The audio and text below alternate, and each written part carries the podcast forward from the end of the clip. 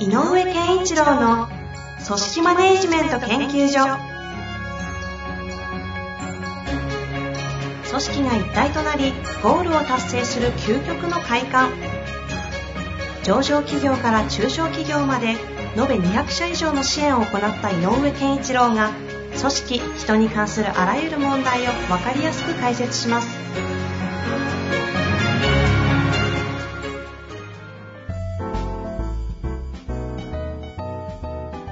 んにちは、遠藤和樹です。井上健一郎の組織マネジメント研究所。井上先生、よろしくお願いいたします。よろしくお願いします。さあ、今週も行きたいと思いますが、今日のご質問はですね、あの、コミュニケーションなんですかね。人とのコミュニケーションについてのご質問いただいておりますので、早速紹介したいと思います。えー取引先とのやり取りやコミュニケーションで課題を感じています。相手から信頼してもらえるような関係の築き方、相手が話したくなるような話の引き出し方はありますか？という。信頼してもらうっ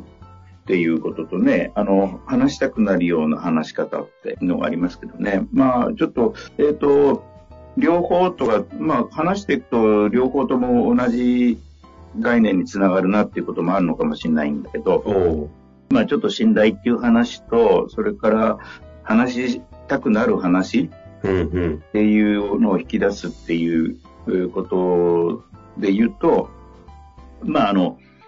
信頼を得るっていうことに関して、少し、えーこれもちょっと概念的な話をしとこうかなと思うのは、うんうんうん。まあ、あの、よく、前にも、あの、ポッドキャストで話したことあるんだけど、まあ、信頼と信用って違うよねっていうこと。で、まあ、信用っていうのは、えっ、と、あ、確かにそれがやってくれましたねとか、まあ、で、できたこと、やったこと、つまり、こう、結果、過去のについて、え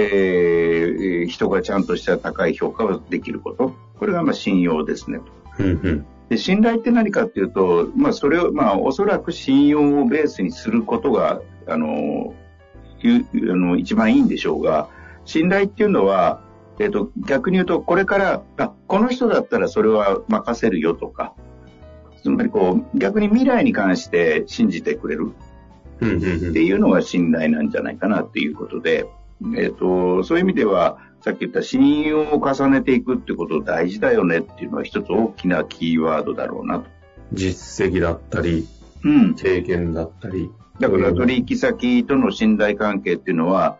取引先が何が、何を、えっ、と、価値、価値として感じてくれるかっていうことが、えっ、と、やっぱり確かにこの会社はやってくれるよねとか、言ったことは必ずやるよねとか、なんかすごいベーシックなことをか積み重ねていかないと、あの、貯金のようなもんなんで、うんうん。溜まっていかないね。だからそこはまずこう、えっ、と、振り返るというか、ちょっとどんな信頼関係、どんなことを信用、あの、してもらえるような実績とか、えー行動とか、うんうん。えーいろんなもの、提供したものとか、っていうのはなんかこう、信用につながっているものは何だろうかっていうのはちょっと考えてみていいんじゃないかな。ああ、なるほど。自分たちはこの取引先に信用してもらえてるかどうかっていうのは一つ考えてもらいたくて。で、それをベースに、そこの信用度がたあ高ければ高いほど信頼の可能性は高まるので、で、そこが一つ。それともう一個、信用にはなくて信頼にあることって言ったら何かっていうと、まあ、あの、信用をを得るような事象を通じてかもしれないけど、うんうん。この、この人たちって、こういう人たちだねっていう、なんかこう、えっ、と、そ会社としてもだけど、なんか会社としても個人としてもなんか人格的な面。はいはいはい。うん。要するにこの人たちって真面目だよねとか、この人っておもしたちって面白いこと考えるよねとか、この人って何か言うと、すごいいい反応してくれるの何でもいいんだけど、そういう何かこう、人格的な、えっ、と、なんていうのかな、認識を、認識を高めておくっていうの？あそうこういう、こんな感じだなって思ってもらう、うんうんうん。えー認識してもらう。そういうことはすごく大事かなと思いますね。なるほど。だから、うん、どういう、どういうふうに見られたいかはすごく考えた方がいいよと思う。おあ、そ、そこですか。うん。うんどういう、その取引先の人にどういうふうに思われたらいいのかな。で、その、それ、どういうふうに思われたいかっていうための行動をちゃんとしてますかっていう、まあ、信用を積み重ねてきたかなっていう検証と、それどういうふうに見られたいかなっていうことはすごく大事なので、でどういうふうに見られたいかの背景には自分たちはどういう、えー存在になりたいかっていうね、えー理念とかビジョンとか、まあ、最近で言うとパーパスとかそういうのがあるので、まあ、そこを目指してじゃあどう見られるといいのかなっていうことここはポイン診断会見のためにはポイントになるところのもう二つ目だと思うんだよね。うん。だからちょっと、えっ、と、これもね、あの、具体的な、その、この会社の方の、会社が目指していることがわからないから、えー事例としては言えないけれど、あ具体的に落とせないけど、えーまあそんなところがポイントかなって一つ思いますね。これはあの、今、集団としての、あの、信頼、信用という前提で話してくださってたのかなと思いますけど、ある種、この方が、ちょっと質問の意図がどちらかなと思ったので、子として、当然その会社内とか、そあのその取引先と信用、信頼を培っていくときに同じ考え同じ同じとい。うことですよね。うん。だから、すごく個人で、えっ、と、例えば僕なんかも新入社員なんかにもよく言うんだけど、はい。個人で信用をうん蓄積するし一番ある種手っ取り早くて効果のあるのは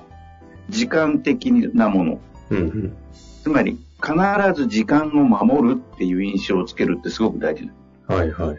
だから曖昧な約束は全部明確な期日をあえて設けてうんうん。それを守る姿を積み重ねましょうああ。うん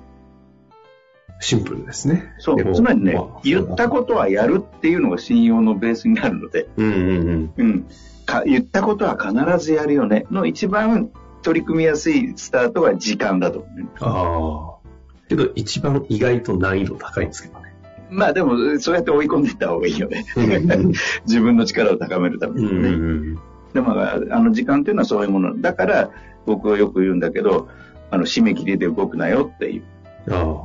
うん。で、締め切りを、締め切りで動いて何かあったら、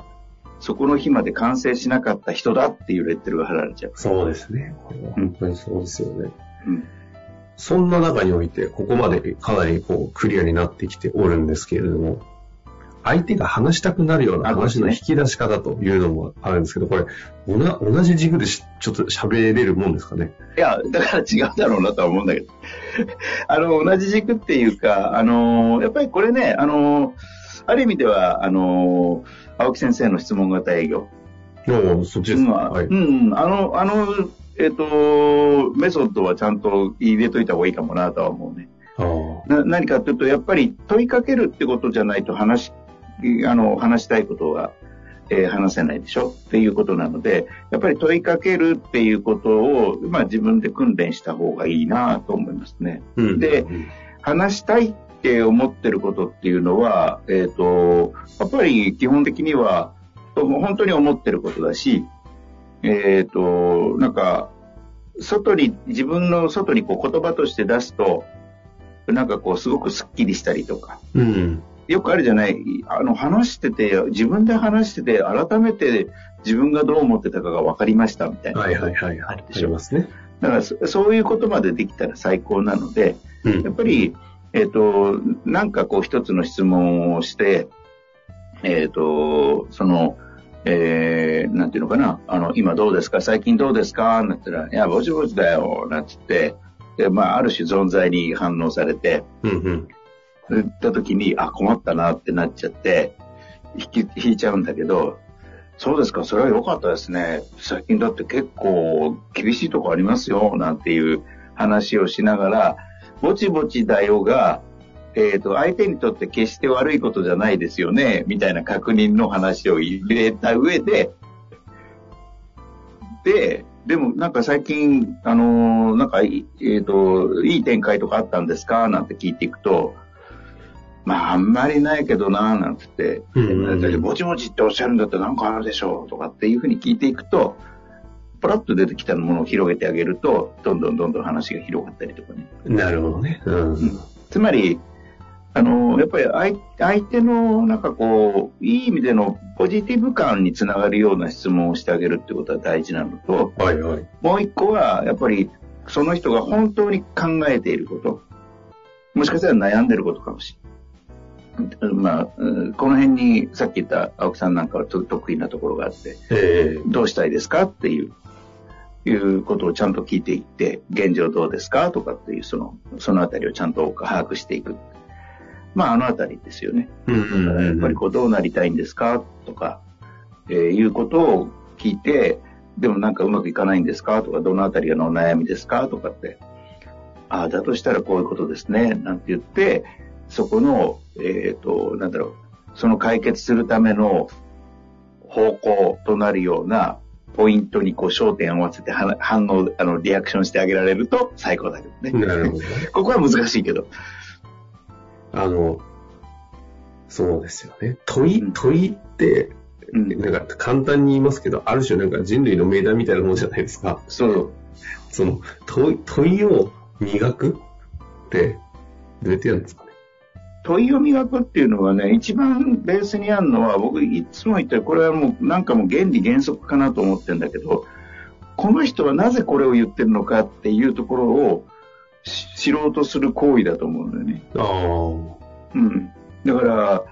ぼちぼちだよって言ったら、どう、なんでぼちぼちと言ってるのかなって、いい意味で言ってるのかな悪い意味で言ってるのかなって思っただけで疑問が湧くじゃない。うんうんうん。確かに。で、悪い意味で言ってるとしたら、あんまり話したくないかもなっていうのもなんとなくわかるじゃない。だったら、あ、なんかいい、少しでも、なんか結構いいこともあったんですか？なんていう方に逆に触れていく、聞いていくっていう、そんな組み立て。相手の言っているうん。背景にあるものに興味を示す、関心を示すって感じです。そう。で、そこまでは、あある意味ね、えっ、と、僕、トーンも大事だと思っていて、えっ、と、えっ、と、あ、なんかいいことあったんですか？なんていう、こっちのテンションみたいなのを出しちゃいけなくて、はいはい。なんかこう、ある意味柔らかく大きな、こ焦らず、あ、あ、ぼちぼちですか？っていうような、ねえ、えぼちぼちって言ってもあれですよね、結構いいことも悪いこともあったっていうふうになんか聞けますけど、どうなんですか？なんていうような。ああ。あでも、冒頭に、あうん。の、青木先生の質問型営業とかがベーシックにあるといいかもしれないねって言った意味はなんかそこにありそうと言いますか？うん。青木先生のやつって、まあ、営業というある種の前回の回でいう結果にちはいゃんと向けた問いっていうものが何なのかをロジック的にも全部、またそれこそトーンとかも含めて全部ロジック作っているんで、ある種型から入れて、うん。少なくとも物が売れるという関係性はつながるところまでの問いのメソッドが体の中に染み込むので、うん。なんか確かにベーシックで入れておくっていう意味で言うと、あれは確かにいいと思いますよ。するんですよね。うん。あ僕なんかもやっぱり、ああれ、あの、先生のね、青木先生の話から参考になってやってることもあるしね。なるほどな。あのやっぱりねもう寝てるからな、収録してる。いいかな、冗談ですけうん。まあだからね、あの、逆に言えばね、あの、あの、もう一個ちょっと補足すると、話したい、えーことを聞き出す、引き出すためにどうしたらいいかってあるんだけど、あの、大事なのはね、もう一個はね、この人には話したいかどうかっていうのも大事なのよ。ど。ここはさっき言った人格という部分で繋がっていく。うん。この人とは話してもいいやって思ってもらえるかどうかっていうのは大事で、うんうんうん。それはやっぱりどっかで信用の蓄積と、それから、あ、この人だったらっていう、あ、この人はっていうか、あの、ある種の評価を得ないと、そこまではなれないから、なるほど。それはちょっと、あの、信用の蓄積という時間軸は一つ大事だよね。こういうことですね。いや、かなり二つのテーマになってはいましたが、あの非常にリンクする話ですし、はい。ここのあたりぜひ、なんかね、また質問ありましたらぜひお待ちしておりますので、はいお寄せいただけたらと思います。ありがとうございました。ありがとうございました。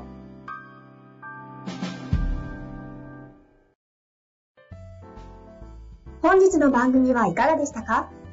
番組では井上健一郎への質問を受け付けております。ウェブ検索で井上健一郎と入力し、アカラクリエイト株式会社のオフィシャルウェブサイトにアクセス。その中のポッドキャストのバナーから質問フォームにご入力ください。また、オフィシャルウェブサイトでは、無料メルマガや無料動画も配信中です。ぜひ遊びに来てくださいね。